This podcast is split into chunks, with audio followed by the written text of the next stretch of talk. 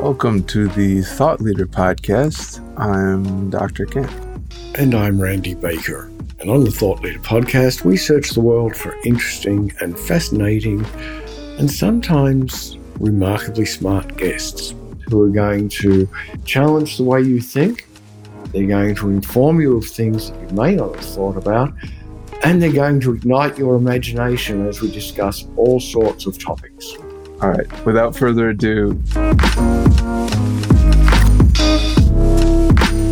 Well, hi, Brynne. It is great to have you on the, on the show today. Um, I love the name Brynne Tillman. What's the history behind that?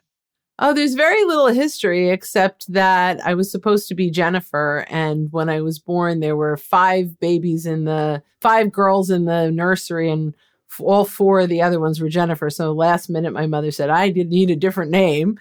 Uh, and she liked the name Bryn from Bryn Mawr College. And so I was named and told she told my father afterwards. Oh, really? that, that's the story. So we hear stories all the time of people who um, their parents have already picked out the name and then they see them and change it. I did that actually with my son. I changed his name the minute I saw him.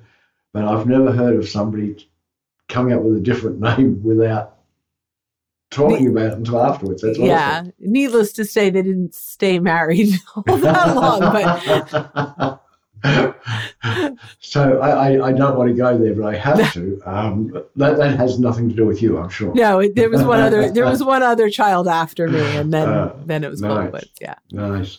So tell me what you do, Brent. I am a recovering sales trainer who helps anyone responsible for B2B business development leverage LinkedIn to start more sales conversations. So let me jump in on that. I always have this discussion whenever anybody says B2B, because I don't happen to believe there is any such thing as B2B, and I happen to believe that now it's uh, after the last 12 months, uh, there's even less B2B in existence. And the reason I say that is that I've never seen a business buy something from a business.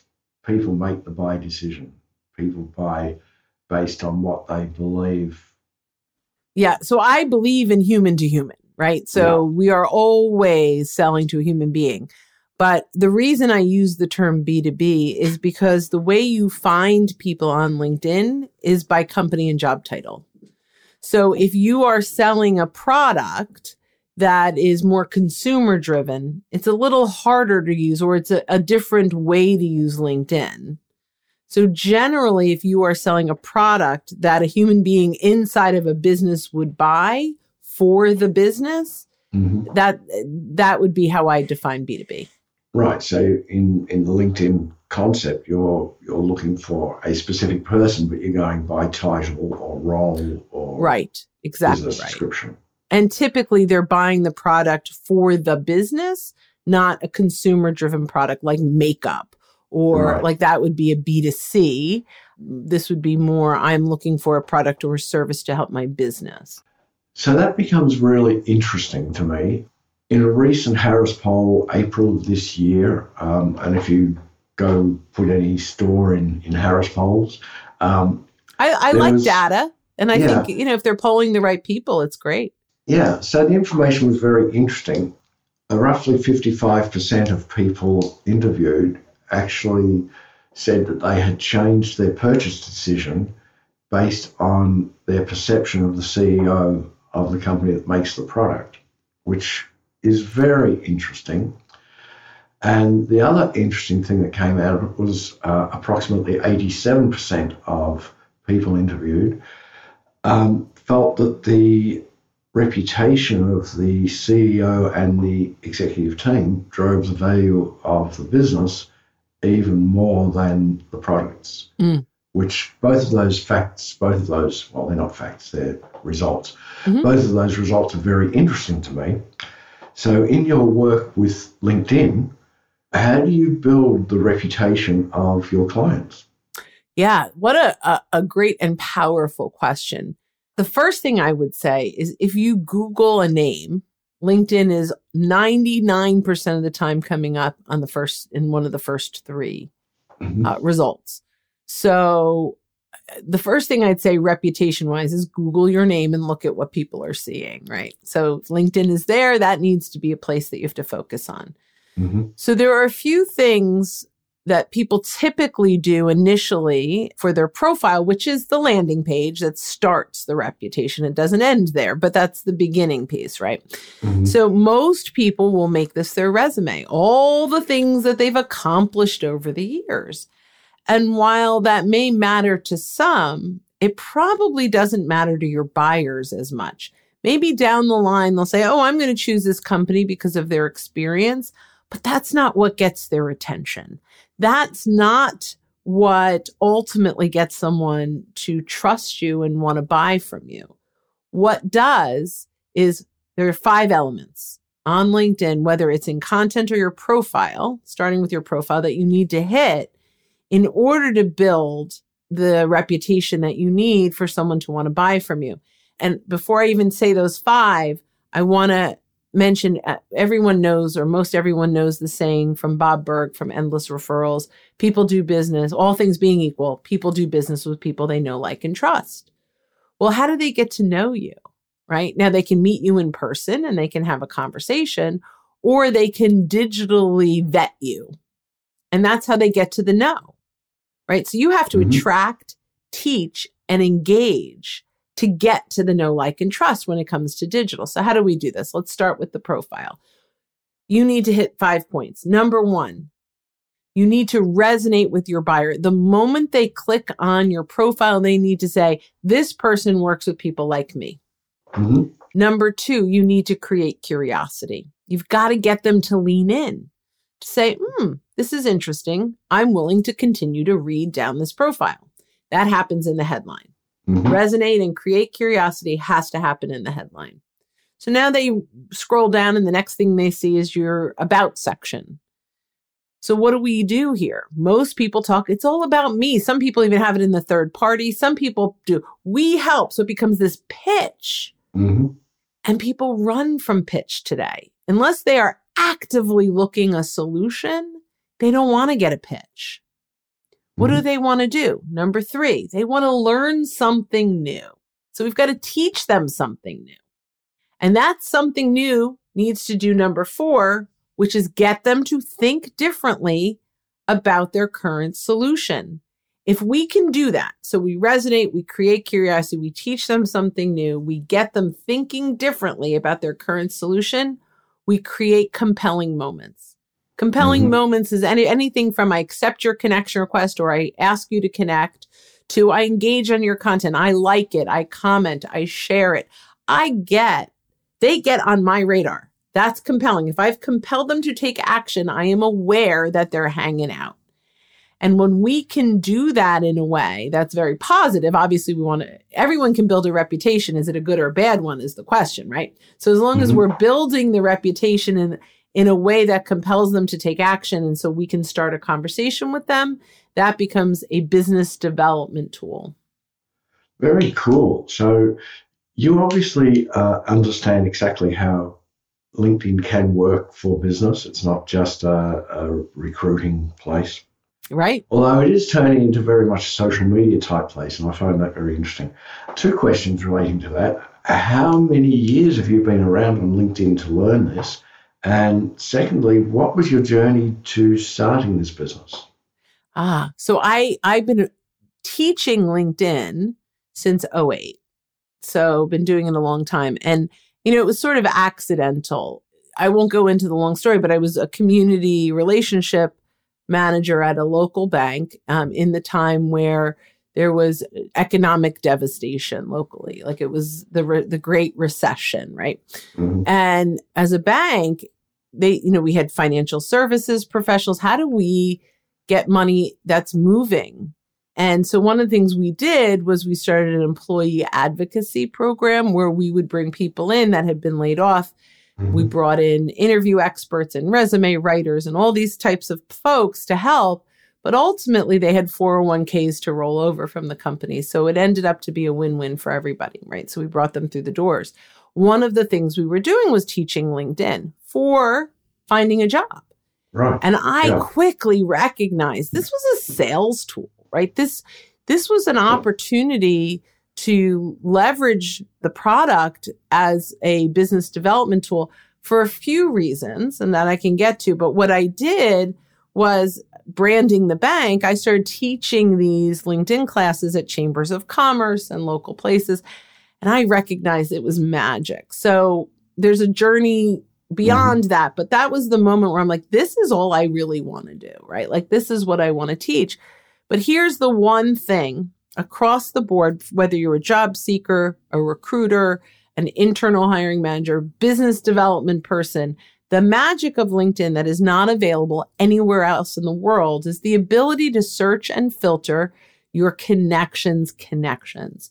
So I can see who, who the Rolodex, I know I'm aging myself, but the Rolodex of my connections, right? I can go into my client and see how many CEOs in the marketing and digital world do they know, right? And how many in and and with the right tools like Sales Navigator, the size company, how many people are in the departments, like there's so much data. And Mhm. why the data in LinkedIn is so important is it's self updated, meaning there's not someone calling saying, Hey, is this person still there at that job? People update their own profile so it's as accurate a- and as timely as possible. So, yeah, I mean, all, all that is great.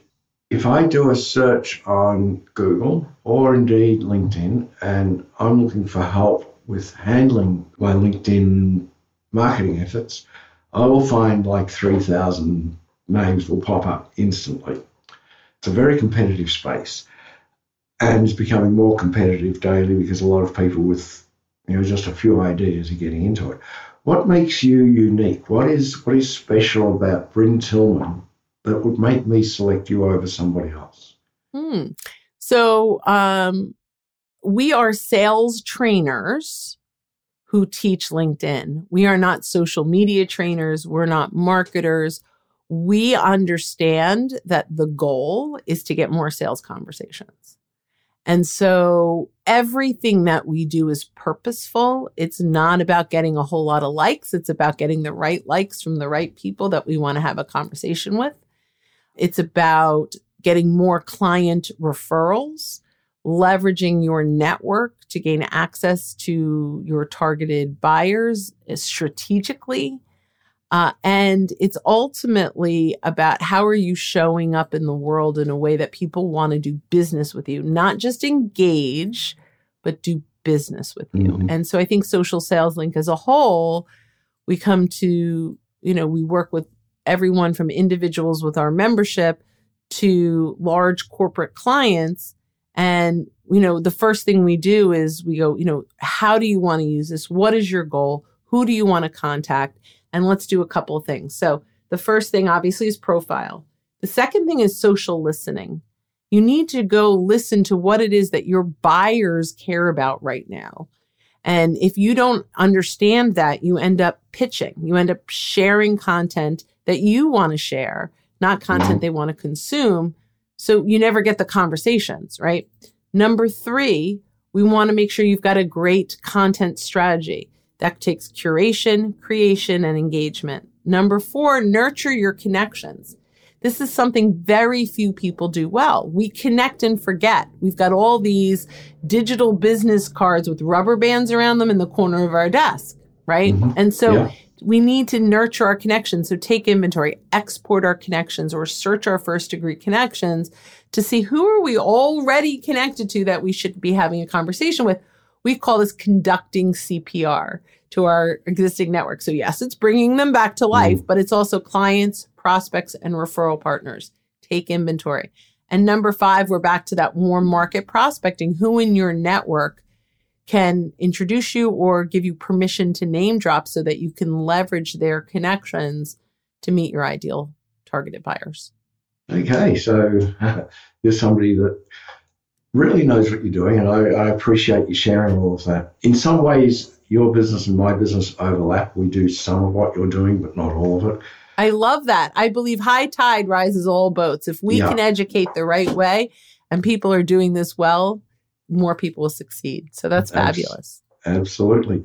So, one last question, or two last questions, but one before the last one.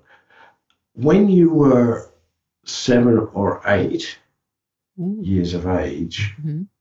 what would your parents have thought you would be doing by now? What would my parents have thought? Yeah. Interesting. I know what I thought I was going to be doing, but Well, we, um, we can start there. I wanted to be a dolphin trainer. Oh, nice. That was, oh gosh, I wanted to. I have no idea. I know all the things they told me I wasn't going to be, but I don't know. I don't know what they thought I was going to be when I when I grew up. I think, uh yeah, I, it's funny. I, I So, I'm not sure. I know, but I, I know what my dream was. So they knew what you weren't going to be. What sort of things did they tell you? So they knew I wasn't going to be a singer because I couldn't carry a tune. Uh, they knew I wasn't going to be an accountant because I couldn't carry a one. right. um, I, I, I just, you know, I was sort of a free spirit of sorts. I think they're not surprised that I ended up in a sales role. right. Interesting. Yeah. Yeah. So, final question. Now I'm really going to get to the final question. We've just spent, you know, a short period of time together. Uh, I love what you do. How can people connect with you? How can people contact you? And who would be the ideal person that you would love to just connect with you today? So the ideal person for me to connect with is someone who's looking to leverage LinkedIn better to grow their business. And that could be anyone who their traditional sales is not helping them meet or exceed their sales goals. So if they're challenged because they used to cold call or they cold call and it's not working or whatever worked isn't working as it used to be or they just don't love sales but they love people and they love relationship building. Or you know they just simply need have a wonderful network that they need to leverage better. That's perfect for me. We have free resources for them at linkedinlibrary.com so they can go in and, and grab tons of free resources. We also work with corporate clients and sales teams. And the best way to connect with me is linkedin. So Now, that totally surprised me. So, this is Brynne Tillman, B R Y N N E. Yep. Tillman, T I L L M A N. Please connect with her on LinkedIn and she'll be able to help you. So, thank you so much for your time, Brynne. We'll be talking again soon. excellent this was a lot of fun thanks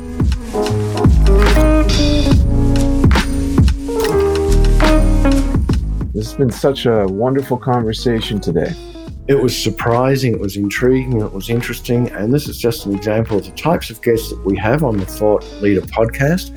And we would love you to subscribe so you get to hear the next issue.